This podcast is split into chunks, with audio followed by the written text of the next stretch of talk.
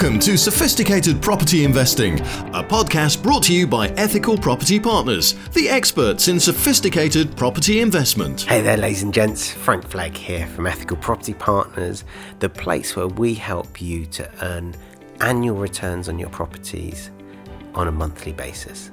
Welcome to the Sophisticated Property Investing podcast. And in this episode, it's just me, no guests today, because I have a topic that I don't think there is an expert that I can call upon to quiz about this. And so instead of bringing someone in and us just chewing the fat about it, which we sometimes do on the podcast, I've decided to ramble at you, give you every single angle, every single conceivable angle. I'm going to also give you examples of people who have done this particular aspect of property investing. It's the most important aspect of property investing, in my opinion, in different ways successfully. Because there's no right or wrong. So, what am I talking about? I'm talking about the fourth pillar of your property investing business. Some of you regular listeners to the podcast will know about the four pillars. Pillar one, we have got our sales and marketing, which is finding properties, finding motivated vendors, etc. Pillar two is the conveyancing and finance, so that's getting the deals through legals and paying for the properties, whether it's vendor finance, whether it's private investors, whether it's mortgage, bridging, whatever the financial mechanisms you're using to purchase the property. That's pillar two, conveyancing and finance, or legals and finance. And then you've got pillar three, which is your refurbishment or development. So that's any works you do to the property in order to let it out.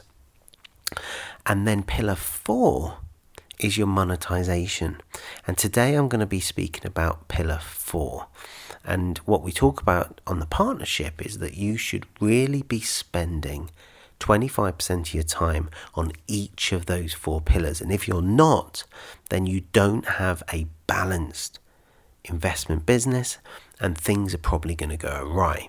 So if you're sat there at the moment thinking, well, I don't spend enough time in pillar two or in pillar four, then you're probably not maximizing your profits and you're probably not operating your business in as safe and as a reliable manner as you could be otherwise. So, within that pillar four monetization, there's a lot.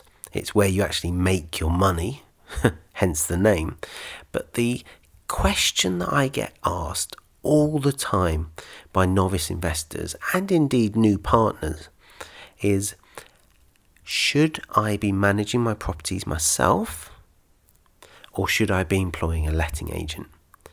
And I deliberately say a letting agent because the majority of your properties, if you're building a sizable portfolio, the majority of your properties are going to be single ASTs. So family lets, let's call them. So that's where you've got one, two adults in a property, perhaps with a few kids, living as a single family unit ordinarily. Now, when I say the majority of your properties are going to be like those, well, that's assuming you're investing in a diverse range of properties. If you've specialized in blue collar HMOs, for example, then of course you're not going to have the majority of your properties as single ASTs. You're going to have all of your properties as blue collar HMOs. So I'm assuming that you're adopting a fairly broad diverse investment strategy, which is the investment strategy that I recommend, by the way. Far, far safer, um, far less likely to be mortally wounded by a change in legislation or a change in the environment, etc. Um, if you are nice and diverse, it's going to take you longer to get to financial freedom for sure, but definitely safer. So I'm going to make that assumption that you have a pretty diverse portfolio, that you're focusing on motivated vendors. And of course, motivated vendors have all different types of properties. And so you're going to buy all different types of properties because your vendors, the vendors that you come across who are motivated, are going to have everything from one bedroom apartments to five bedroom detached houses to commercial premises, etc. So you're going to have a nice, diverse portfolio, which is what I have because that's the way that I've built my portfolio by focusing on finding motivated vendors. So, back to this question to use a letting agent or not to use a letting agent, I'd like you just to pause for a minute and think to yourself what are you doing in your current portfolio? So, if you have properties, if you have one or more buy to let properties, how do you currently monetize it? Do you control that monetization directly, i.e., you manage the property or properties yourself? Or do you delegate that responsibility to a letting agent? And just pause for a moment. Um, and if you if it's safe to do so, jot it down. Jot down, yeah, I have a letting agent, or I have a letting agent do this many of my properties, or this percentage of my properties. I have a letting agent do the vast majority of my properties. I actually personally manage in house. I say personally, it's not me, it's my team. We in house manage about 10% of our portfolio, 10 to 12%. I'm just working out the numbers now. So, not a great number, but a, a, a, few of the properties, and it's for various reasons. Sometimes we had a tenant before we even completed on the purchase, and so it seems a bit silly to hand over 8% of the rent to a letting agent. Sometimes it's a holiday let, and so we don't want to give that to an agent, we want to manage that ourselves, etc. etc.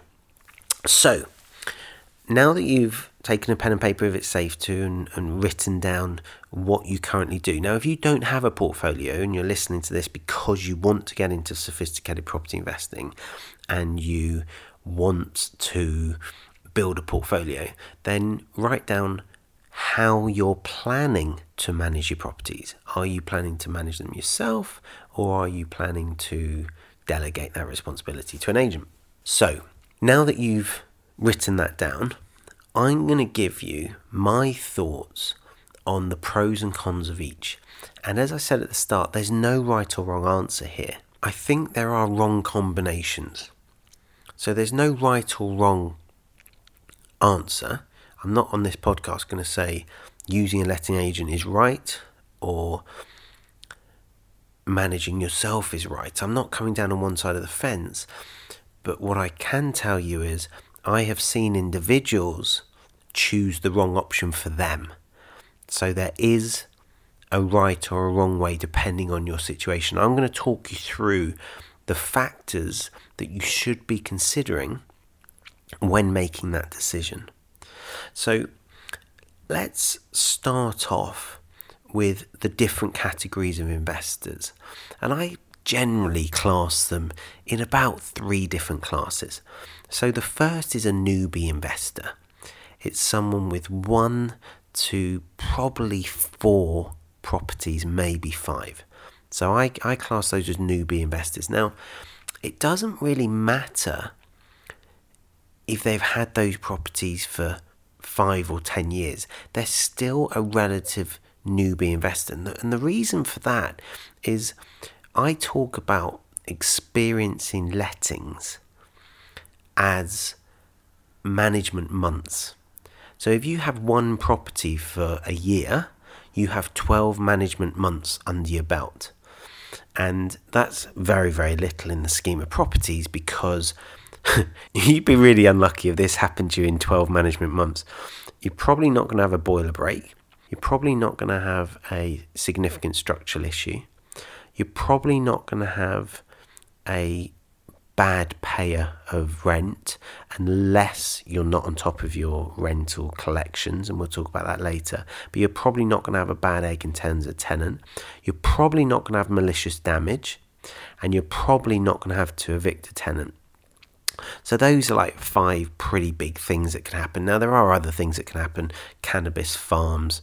Uh, I've had two of those now in my properties. Never one that I've managed, by the way. Always one that uh, agents have managed, which is so funny because you'd think that they would be on top of that kind of thing. Um, you're also liable for um, potentially having squatters, etc. So lots of things that could happen But if you only have a property, one property for one year, the likelihood is none of that's going to happen unless you're not doing your job properly, and we'll come on to that in a bit.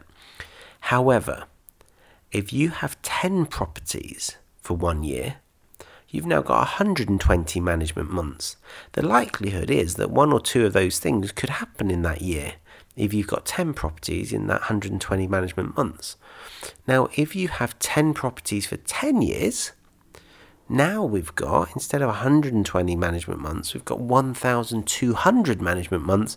And now it'd be really unlikely if some of those things haven't happened to you because 1,200 management months, that's 1,200 times that a tenant has the opportunity to not pay you, that a boiler could stop working. So that's 10 years when come autumn all your tenants are going to turn their boilers on again. The likelihood is one of them isn't going to fire up.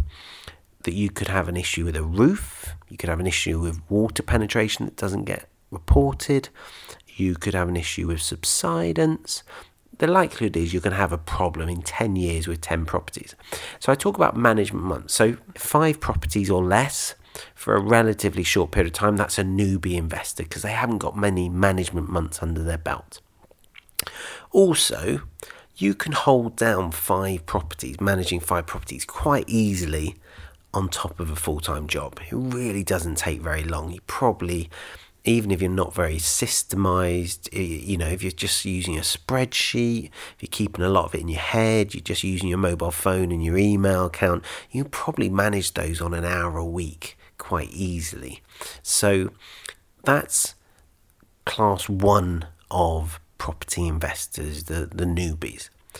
Then you've got the semi professional landlords. So they're kind of getting to a level where it's replacing their income. They're thinking about quitting their job. They might have quit their job already, or they're they're maybe gone from five days a week to two days a week. Or if they're a couple, maybe one of them's jacked in the day job, one of them's carried on working. So we're probably at the level of maybe ten properties, maybe fifteen, maybe eight. So that kind of a ballpark, and it does depend on the properties. If if there's a few um, HMOs in there, then that's going to bump up the income. It's also going to bump up the number of tenants. It's going to bump up the amount of management required, etc. There's a few holiday lets in there, so it does depend. If if they were just ten flats and they'd only had them for a year, then I'd probably say they're more like a newbie than than this semi-pro investor.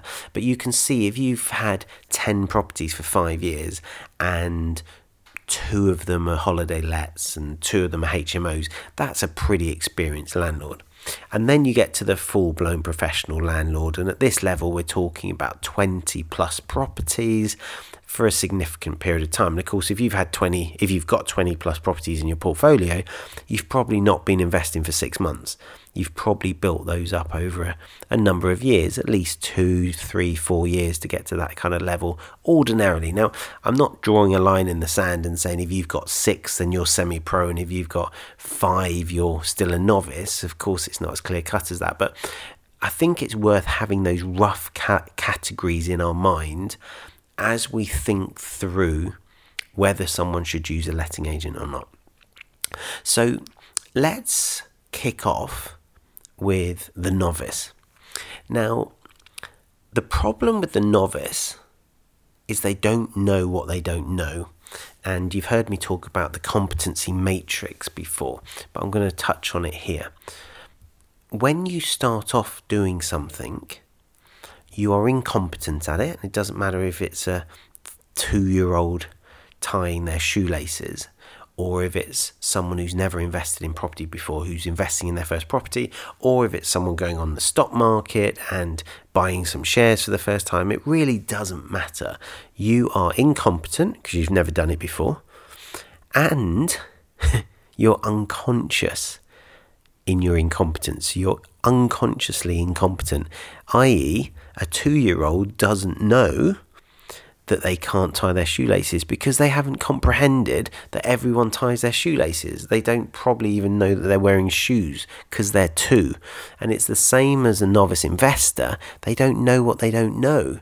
If I tried to invest in Bitcoin tomorrow without doing any research, I don't know what I don't know. I could I could buy some pretty coins off the internet that don't even exist. That'd be quite highly likely. I could buy a coin, you know, I could probably name three different um, currencies and I could buy one that's widely known to be crashing at the moment and lose half my money in the next 48 hours. That's how unconsciously incompetent I am at cryptocurrency investing. And so the novice investor doesn't know what they don't know, they're unconsciously incompetent. So if they start using a letting agent, and the problem here is they're likely to use a letting agent because they know they haven't got any experience. The problem is, most letting agents, in my experience, have great intentions. And I speak as someone who has been a letting agent before. I ran my own letting agency um, when I first got into property. I managed 50 odd properties, none of which, uh, one or two of which were mine, actually, two of which were mine. Um, so mostly for other people. And did a rubbish job, even though I think I'm a nice guy. And I certainly tried my socks off. I worked my socks off to be a good letting agent, but I was absolutely dire. Um, because it's a hard job. It's a really, really hard job. It's really tight margins. Um, and don't get me wrong, I went and did all my exams. I was qualified. I had my little Arla logo on my, my business card. I was so proud. Um, you could tell I came from a, an academia background. First thing I did was go and get my my examinations. I wouldn't dream of bothering to get examinations now, but that's so funny that I thought that was important. Um, and some of the people I sat down with go, right, have you got your Arla qualifications? like, yes, I have. Oh, great, we can talk to you then. So funny. Yeah, really made me laugh. Some of the lawyers were like that, and mortgage brokers as well. Anyway, most letting agents talk a great talk and fail to walk the walk. And whether it's that they aren't good enough at business, whether they're in the wrong business, whether they're not experienced enough as letting agents or not experienced enough as investors. Sometimes they can be really experienced investors but rubbish as letting agents. There's a whole host of reasons. Sometimes they're brilliant but get too busy and aren't good enough at bringing on team, and so they get too busy and then they their service levels drop. So there's a lot of reasons why letting agents with the best will in the world, really good people who are working as letting agents can do a rubbish job. And so I don't believe they intend to, but what I think most people fail to see is that the margins in lettings are so, so tight. So a lot of the properties that I bought 10 years ago, I was they were worth about a hundred grand and they'd rent for 500 quid. Now they're, they're renting for a bit more now, but at 8%, you're earning £40 a month on that. Now, for that £40, they've got to do quarterly inspections, they've got to do move ins, they've got to do checkouts, they've got to collect the rent, check it's come in, they've got to create a statement and send that statement to me, they've got to arrange any maintenance. So if the tenant phones up and says there's a problem, someone's got to answer the phone. They've then got to phone the maintenance guy, the plumber or the, the, the handyman. They've then got to liaise between the two to arrange a convenient time. They've got to pay the handyman's invoice. They've got to amend the statement to claim or deduct the money from the handyman's invoice from my rent. And before you know it, they're they're they're loss making. It's very very hard to make um, profit in a letting agency until you get to scale.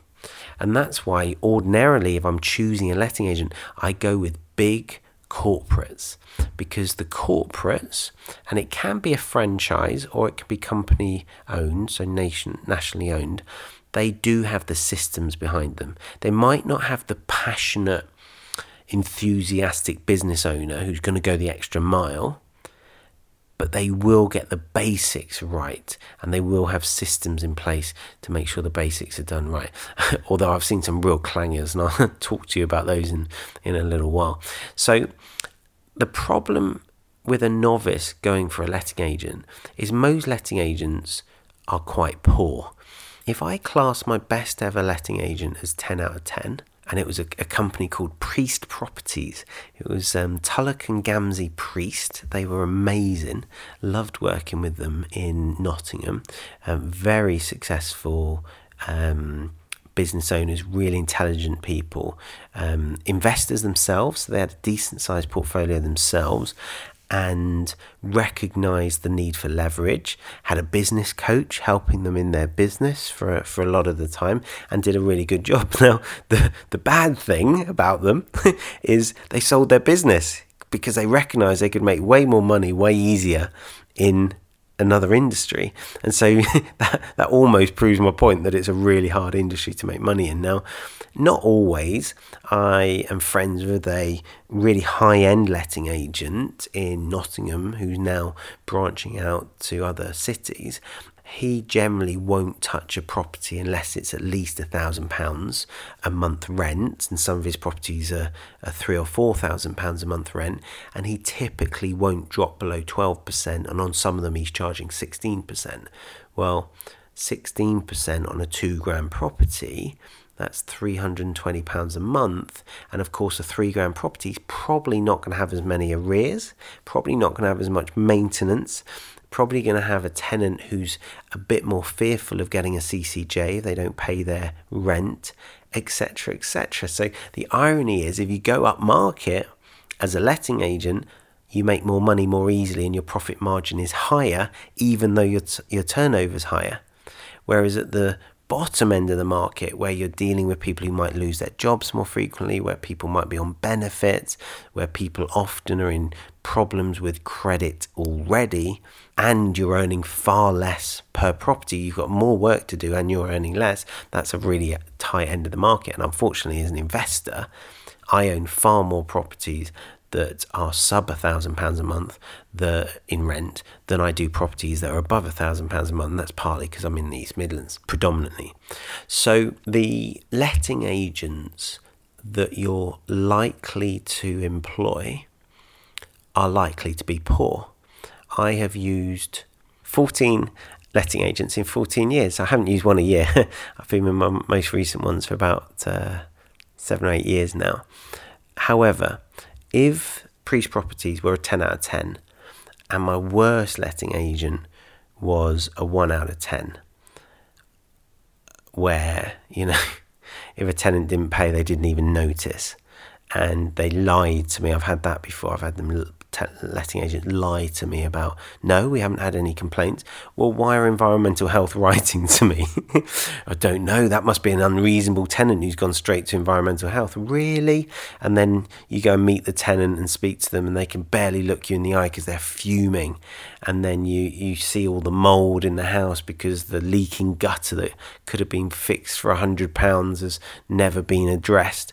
And you say, oh, it's a shame you didn't tell the letting agent about that gutter but we told them, you know, 20 times. Here's us phoning them every day for a month. Here's the phone calls, and here are all the emails we sent them, and here's the letter that we sent them, and and the letting agents lied to you about that. If that's a one out of ten, I'd say most letting agents hover around a four or a five. They really are poor, most of them, not all of them even some of the corporates I'm using a, I'm trying a corporate out with one property at the moment and they said oh we'll do you a really good deal if you give us all of them in in the city that that we're in they're in Derby they said if you give us all your Derby properties it's about I think it's about 15 or 20 um, we'll do you a really good deal and I said I, I wouldn't dream of giving you 15 or 20 properties I need to see you do really well on one property. Well, we've done great so far. And I said, going to be blunt. You haven't. Um, you haven't done this, and you haven't done this, and you haven't done this, and on this one thing, I've been waiting a week, and I, oh, we'll get right on it. But but when you give us fifteen or twenty, we'll be better. And I'm like, you you need to be better on this one, and then maybe I'll give you a second, and then maybe I'll give you a third. And so, in that context of these aren't bad people, by the way. It's just a tough business to get right in that context of most letting agents being poor, as a newbie investor, if you bring on a letting agent, they're probably not going to look after your investment as it should be looked after. They're certainly not going to make it as profitable as it could be. But you're not going to know. So it's very hard to hold them accountable when you don't know what a good job looks like. But equally, you're not going to learn from them. And you need to upskill yourself as a property manager because you need to be able to actively manage your portfolio. Even if you choose to delegate that, you need to know what good looks like from a monetization perspective. So, the novice investor, in my opinion, almost always should manage themselves. Now, you might think to yourself, but how? How do they know how to manage a property if they've never done it before? And my answer to that is it's not rocket science. Join the one of the national organisations, so the NRLA or one of the other landlord associations. Um, go read a few books, jump on some forums. You know, ten hours research, and I reckon you can you can go let a property out. There are brilliant documentation packs that you can use. There is there are checklists you can use. It is not rocket science to let a property out legally in a compliant way and in a commercially prudent way. And most letting agents get that wrong anyway. So if you just do a bit of research, if you read two or three books, maybe one on compliance, one on general lettings, one on um, property management, you'd be absolutely fine. As well as joining one of those organisations, and they, they run seminars, they have free PDFs, they will provide the assured short tenancy agreement to you that is exactly up to date and legally enforceable, etc. And then you're going to get, you're going to do some marketing for a tenant. Now, what I would do is I would use a letting agent to do the tenant find on the property. But what you need to do is meet the tenants before you agree to letting them move in. And if you want to go go the whole hog, meet them not at your property, but in the property they're currently renting or the property they're currently living in, because then you get a really good feel for do, how do they look after the property? Do they keep it clean? Do they have pets? And of course, it's the end of their current tenancy, and so you're going to see a really true representation of what they're going to be like tenants. Now, if you think, oh, come on, Frank, that's a bit over the top, you're about to entrust a six figure investment with these people. Don't think that it's just a 500 or a thousand pound a month income that you're trust entrusting to them. You're entrusting the value of your um, property with them. And they can do tens of thousands of pounds worth of damage to that property. They can stop paying rent the day they move in. And I promise you, if you're a newbie investor, it could take you 12, 18 months to get them out. And oh my goodness, will that be stressful? Will that be costly to you?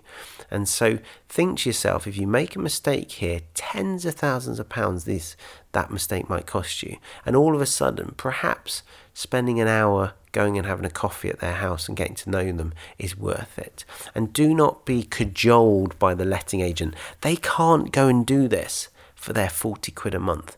They just can't do it. And don't think to yourself, oh, if they're making 100 quid a month. No, if they're making 100 quid a month on each of your properties, then they're paying more in wages. They've not got people on 16 grand a year, they've got people on 22 grand a year. And so it's the same argument. There's not enough margin in it for them to warrant going and checking out a previous property. But that's what you need to do. And that's your first step to building rapport with your tenants and you need a relationship with your tenants. The best EPP partners, the ones that have the fewest voids, the lowest maintenance, the um, best relationships with their tenants, the lowest arrears, are the partners who invest in their relationships. They buy a Christmas present for their tenants at Christmas. They send them a birthday card when it's their birthday. They give them a gift when they move in. All of that builds that emotional bank account. It builds that relationship. And if you don't know what emotional bank account is, I've talked about it on other other podcasts. If you want me to do a, a podcast on it, then just pop it in the comments and I'll happily uh, dedicate a podcast to what the emotional bank account is and how you can make deposits in it and reap the uh, the rewards. But you need to be getting to know your tenants. And so I would say, for the little bit of time that's going to take you to manage your first, second, third, fourth, fifth property, it's well worth it. It's not worth um, trying to find tenants yourself, you may as well pay a letting agent a few hundred quid to get it on Rightmove, do a group viewing, select one or two tenants who've paid a deposit, and then for you to protect, for you to choose between those. But from that point on, they're your tenants. Sign them up on your paperwork, not the letting agent's paperwork, would be my suggestion. So you know what's in your AST, you know it's compliant, you know that you've um, given out the how to rent guide, you know that you've given out the um, uh, inventory, the EPC, the um, EICR certificate, the electrical certificate, and that the tenant has signed to say that they've received all of these things. I find this amazing. I've just gone into rented property with a uh, a corporate agent. Um, I had to chase them. I'd been in the property two weeks. I had to chase them for the inventory. They hadn't sent me the inventory. I still haven't seen a EPC. I still haven't seen a gas safety certificate, and I still haven't received the electrical certificate. Without those three things, they can't evict me. Now, I'm a good guy and a nice tenant. I'm going to pay my rent and I'm going to leave the, the property in good condition. But they have got no leverage over me as a tenant now. I could stop paying rent today. It would take them possibly years to get me out, especially if I uh, if I wanted to really be obtuse about living here. Now, that's not how I roll. You know, I'm not wired that way. But some people are the, the rent on this property is is not a small amount a month. That would amount to tens of thousands of pounds of le- lost revenue for the investor. Now, the investor, I've met the investor. They did a, a walk around with me, and um, funnily enough, they are enrolled on a friend of mine's uh, property program. Quite a uh, uh, a successful uh, property program UK wide. They happen to be enrolled on on his program. That poor investor has now got a massive liability in their. I think this is their first prop- investment property, um, they've got a massive liability. Now I know I'm going to do the right thing and pay my rent and leave it in good condition. I've like hired a window cleaner. I've hired a, a cleaner for the property. I've got someone doing my ironing and stuff. So it's all going to be looked after really well. It'll probably be nicer when I leave than when it when I arrived, but it is sloppy. And the problem is sloppiness as a landlord or as a letting agent means you can't evict your tenants, which is a major problem. So you need to know what good looks like. And the only way to do that in an industry where mediocre is normal, they, they were brilliant at finding me. They were brilliant at getting money off me. They were brilliant at moving me in quickly. But that's not where the money's made. The real money is in finding quality tenants who continue to pay and leave when you ask them to leave the property or pay until they leave and leave when they stop paying. And that that, that is remarkably uncommon. So, newbie investors manage yourself initially, is my rule of thumb. Then you get to the semi professional investors. Now, what, what should these guys do?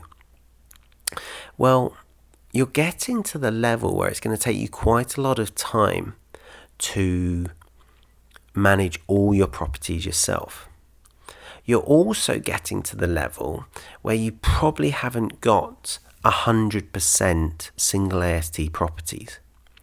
So you're at a bit of a crossroads. If you ch- this is where there's no right or wrong by the way. If you choose to manage them all yourself, then you've got quite a lot of work to do. This is going to probably take you half a day a week now, especially if you've got some high monetization properties. You've got some HMOs, got some holiday lets, etc. Now, if you do have some high monetization properties, do not outsource them. Do not delegate them because no one, in my experience, can manage those as well as you can manage them. It's just too time consuming. It's just too um, profitable to risk someone messing those up for you. Um, you live and die by your reviews on holiday lets and service accommodation, so you need to keep those really high. And the way you keep those really high is by maintaining great relations with your guests. So phone calls before they come and visit, phone calls after they visit, being really responsive while they're in the property, etc. Now, all of that takes time, but that time results in return custom, it results in high ratings and high uh, scores on your reviews, which leads to higher prices and higher occupancy, which leads to higher profits. So I think service accommodation, holiday lets do it do it yourself. HMOs do them yourself as well. So what you can do is manage all the single ASTs as well. Now, if you've got 10, 12 properties and you've got a few high monetization ones in there, let's say you've got two high monetization ones that are making you 500 a month, and you've got 10 single ASTs that are making you, let's say, 200 a month.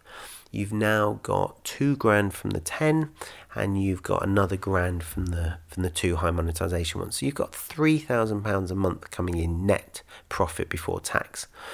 That is probably enough to replace a mediocre salary. You know, one of if you're husband and wife, one of you might be on 36 grand a, a, year take home. So all of a sudden, one of you could give up your job, and that's quite a good reason to keep the single ASTs under your direct management. If one of you doesn't like your job, if one of you wants to have the flexibility of taking the kids to school, picking them up, volunteering in the school, my my son's first year and a half think it was year and a half at school. I volunteered in his school half a day a week, every single week. I loved it. I was just reading with the the reception class and the first years. I was doing science experiments with them. Really enjoyed just being around my son more than I could if I was in a nine till five, for example. So that's a good reason to do the 100% of the management yourself. However, that's going to be time consuming. So the other side of the coin is outsourcing the single STs. So if you outsource the single STs, now you've only got two high monetization properties that you're looking after. If, if we go with this example of, of 12, 10 plus 2, which isn't going to take loads of time, and the 10 run of the mill single ST ones you've got managed by a letting agent. And what that's going to do is give you more time and more focus for your investment business rather than your management business and is going to lead to you buying more properties, finding more motivated vendors. Now, that's the route I've always gone down because I've wanted to build my portfolio, I've wanted to buy properties. The real money in property investing is in is when you buy and when you sell, and you make the money when you buy. That's the old uh, proverb, which is absolutely right. So if I'm buying properties at 75%, 65% of market value. In fact, I took my kids to an after school club today, and the organizer came up to me and said, um, Frank, I know you're in property. I've got this problem with my parents' property. Um, I wondered if you can help. And it turns out it's a £530,000 property, and he's really excited about me buying it off them for 65% of its current value up front and the balance over the next 20 years. That's a half million pound property that I'm buying for 65% of loan to value now. That's an amazing discount and he's excited about that. I couldn't I wouldn't have that kind of opportunity falling in my lap. That was just three hours ago at my my son and uh, my two sons' uh, after school club. I wouldn't have that kind of opportunity if I was rushed off my feet. I wouldn't be sat there chatting to the owner because I've got time to just be friendly because I would be running around doing other stuff. I'd be too tired. I'd be sat having a coffee. I'd be in, in the car having a snooze. I'd be doing something else rather than just relaxing. And because I was, I relax there every week and um, have a chat with the guy. He knows what I do. He knows that I invest in property, which, by the way, is no coincidence. Everyone I spend time with knows I invest in property because that's part of my marketing strategy is to have people come to me who already know me, who already like me, and who already trust me one of my marketing strategies is to get referrals from them. And lo and behold, we're now having a, a coffee with his parents. So I have always leveraged my time with a letting agent, but you have to know how the letting agent should be performing in order to manage them effectively. So, those are your two options at, at the semi pro level. You can do it all yourself, or you can leverage some of them out to a letting agent, but you have to then dedicate some time to managing the letting agent. You have to check that the rent's coming in every month for every property, that you've got a statement every month for every property, and that the maintenance is being done at a reasonable level. And it may be that you don't authorize the letting agent to do any maintenance without checking with you first. Now, that seems like micromanagement, but you will lose thousands of pounds a year if you give them carte blanche to spend your money as they see fit because they want to maximize their profitability. The way the letting agent maximizes their profitability is by minimizing the interaction with the tenant and workman. So if they just say yes to the tenant every time the tenant phones asking for something, the tenant's going to be happy and stop moaning. The fact that that might have cost you £2,000, which could very easily be your entire profit for the duration of that tenancy, they're not even going to bat an eyelid. They're going to see the fact that you've had £20,000 come in in rent and what's just £2,000? Well, actually, that could be the entirety of your profit over a 12 month period, for example. They are not going to care about that. They are still going to make their 8%, 10%, 12% of the rent regardless. So your objectives are not aligned. The letting agent and the investor do not have the same objectives, and it's important to recognize that. That's the semi pro situation as an investor. Once you get to the pro level and you've got a sizable portfolio, you're probably not holding down a day job at this point. You're probably full time investor, buying properties regularly, focusing on the other pillars of your property investment business. And at this level, I do think it's a mistake normally to do the management yourself. Now, I have seen it but these investors that do it all themselves, or husband and wife team, where they do all the management, they know all the tenants, if you've got 20, 30, 40, 50 properties, it's just a job then, and not a very enjoyable one. If, if you're looking for a feel good job, I think a florist is like the ultimate feel good job. People only come to you generally when they're in a good mood, and when you take the flowers to them, the product, people are really happy to see you. Now I know there are funerals and stuff, but you're still bringing joy and and a bit of brightness and and color and happiness to a sad situation. So let's put florist as a feel good professional one end of the spectrum. Letting agent at the other end of the spectrum, you only get phoned when there's a problem. Tenants only phone you when there's a problem.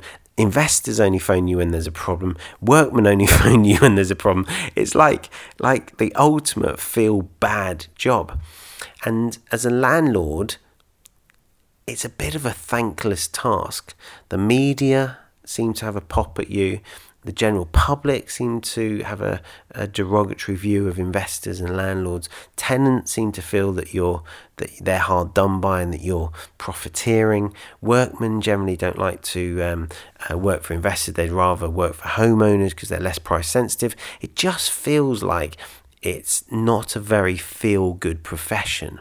And if you're at the coalface and dealing with the daily issues, and so I buy portfolios from a lot of husband and wife uh, teams actually who are just sick and tired of managing the properties. But because they've done them for 20 years, all of them, because they know the tenants intimately, and because they know no letting agent could do it as well as they could do it, they would rather sell at 75% of what the properties are worth than employ a letting agent, which I think is crazy. I think they need, they should have got better at leveraging earlier on in their career, and then it wouldn't be so hard. I went to um, uh, Central America um, for nine weeks last year. I didn't deal with a single property related problem other than the police breaking down a door and finding a cannabis factory in one of my properties. I did get called about that, and I'm glad I did get called about that. And I, you know, you might say, "Oh, crikey, Frank, you're not selling this to us." Yeah, but that's happened twice, I think, in the 14 years I've been investing. Um, And was it that big a deal? No, not really. I claimed on my insurance. I had a few months void. Uh, the tenants generally run away at a million miles an hour. Um, the police will protect your property until your letting agent gets there and can secure it and change the locks. You know, it was, it was a little bit of time on the phone from, I think I was in Costa Rica at the time, or I can't remember Mexico, but you know, it's, it's not the end of the world. So if you've had those kind of horror stories in inverted commas happen to you earlier on in your career, you're not scared of them when you're in your 60s and you're you're feeling a bit tired and you want to outsource more of the daily grind. So there are two ways. So let's make it a given that you need to leverage your portfolio management when you get to the professional level. Now, there are two ways of leveraging it. You can either outsource it to a letting agent. Now, please remember what I said about the semi pro level. You still need to manage a letting agent. I meet with my man- my um, managing agent about once every two months for two or three hours. My bookkeepers sit there and they basically grill him about where's this 50p that was missing off this statement. Um, this tenant paid 10 days late, then they paid 16 days late, then they pay 28 days late, and now you think they're on track, but actually they're a whole month behind because they're now paying on the right day of the month, but they're behind. And it's like, oh, we hadn't spotted that. No, you hadn't. And that's why I have to pay my bookkeepers to keep on top of you, which doesn't seem right. But my bookkeepers would be rubbish at doing the viewings and doing the inspections and dealing with the maintenance. So I kind of think it's a necessary evil to have for me to pay my bookkeepers to check the people that I'm actually paying to do the rent collection, etc. So that's one way of doing it, having a letting agent, but you do need to manage your letting agents. Um, never have one letting agent. My recommendation is to always have four, even at the semi pro level. So if you're only letting four properties and you're managing the rest, have each one with a different letting agent because they will get sick, they'll get busy, they'll sell their business. There's a million and one reasons why you might need to stop using them in a hurry. And if they've got your whole portfolio, it is really hard to move a property away from a letting agent. Um, do, by the way, check their terms and conditions and make sure there's no draconian clause in there that says that they get to evict the tenant if you take away um, the management from them. I've had that before in a clause. Couldn't believe it. I asked t- what the notice period was, and they said, "Well, we've got to give two months' notice to your tenant, and then we can hand the keys back to you." And I was like no, no, no, I'll keep the tenant. I just want to start managing it myself. And they said, no, in our terms and conditions, we'll evict the tenant. I was like, wow, that is such a penalty clause, which now is not uh, allowed in English law. And it may not have been allowed then, but I probably was a bit uh, wet behind the ears and uh, wasn't going to challenge them at small claims. I bet if I challenged them, they would have uh, backed down. But nevertheless, you need to check your letting agent agreements really closely. So you can outsource to letting agents and then manage letting agents, or you can have your in house letting agency. Now, at 20 properties, it's probably not worth it, but at 50 or 60, it may well be worth it because if you're paying, let's call it 100 quid a month in commission, and that's 50 properties, that's £5,000 a month that you're paying in letting agent fees. You can have a decent bookkeeper and a decent um, negotiator potentially working for you for that kind of money. Perhaps not both in the UK, you might have your bookkeeper offshore because that would be cheaper. So regular listeners will know I've got a, a team. I've actually got an employment agency now out in Serbia and a team um, out there. I've got my PA works in Serbia. She's remote. I've got two bookkeepers out there now. Um, some of my EPP partners and country owners also have team members that I employ um, in Serbia that work do work for them on a full time basis. So um, you might need to be a little bit canny with keeping your costs down but you could probably around the 50 60 mark it becomes economical to have two people working for you now you don't want one person working for you because it's the wrong skill set you need a gregarious salesperson to do the actual lettings, signing the people up onto tenancy, selling the properties um, to tenants dealing with the um, maintenance and you know explaining to a tenant why they can't have ABC, you know, why. Um, oh, I've had all kinds. I won't bore you with the stories, but you can imagine how uh, frivolous some of the requests are from tenants. So you need someone who's got really good interpersonal skills, quite a lot of maturity, hopefully some experience in lettings and investing um, in that role. And then you need someone who's not got much people skills at all, who is really focused on the detail, is a bean counter, and is going to check every single detail.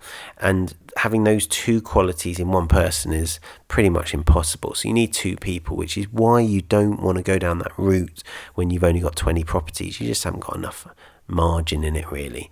Um, and if you're a husband and wife team and one of you's happy doing the bean counting and one of you's happy doing the viewings and the inspections and building the rapport with the tenants, that's great. Replace one of you when you get to 20, 30 properties and then replace the other when you get to 50, 60 properties. And uh, voila, you've, you've got your in house letting agency then. So hopefully, guys, that's given you a bit of an overview of how you should be monetizing your properties. And if you start with the end in mind, if you approach your business, even if you haven't bought your first investment property yet, with that mindset of I'm headed to a 50 property portfolio that is managed by four letting agents and I have one bookkeeper that keeps an eye on them, then great, you know where you're headed if you're headed to a place where you've got 30 properties and you're still doing the the bookkeeping but you've got an in-house person doing the viewings and the the site visits and the the inspections etc then great you know where you're headed and you can build up to that. But i think too many people just buy a property and then decide how to monetize it afterwards. And then they buy another one and think oh well i've done this on the first one, so I'll do the same on the second one. And they either end up managing them all themselves and they get sick and tired of being a landlord, a hands on landlord, or they end up with them all with one letting agent, which gives the letting agent way too much power, way too much control and makes them quite vulnerable unnecessarily. If that letting agent goes out of business or I've had this before I had a brilliant letting agency and they were doing a really good job they were great at maintenance a lot of my portfolios 100 year old Victorian terraces and stuff they were brilliant looking after the old houses looking after the tenants at that kind of a demographic level you know quite a low rental. Um, they sold out to a letting agent. They told me on the day that the deal had completed. So they like phoned me in the afternoon saying, "We've sold. Let us introduce you to the new owners." And um, it was um, a company that specialised in new build flats. So they were rubbish at maintenance. They were rubbish at my demographic of tenants. They were just not at all prepared for what um, my portfolio needed. And and if if I'd had all my properties with that agent, I would have been absolutely struggling. But because I had a few other letting agents, now I only had two or three with three other agents, but I could I knew which one straight away I wanted to manage the lot. I phoned them up. I did a deal within the day. They actually paid me to move my properties to them, quite a lot of money. I think I got something like the first year's management for free with them um, because they really wanted my business and I knew they were good enough to take that business. So, yeah, hopefully, guys, that's given you a bit of a blueprint bit of an idea, bit of food for thought. Hopefully, the monologue wasn't uh, too boring for you. Hopefully, that engaged your the old grey matter and got you thinking about where you're at with your portfolio management, where you're at with your fourth pillar of the uh, sophisticated property investing business, i.e., your monetization pillar. And guys, if you've got further questions, just drop a note in the comments or pop on the YouTube channel and pop a question in there, and we will do our best to answer it. Until next time. Happy investing. Sophisticated Property Investing, a podcast brought to you by Ethical Property Partners, the experts in sophisticated property investment.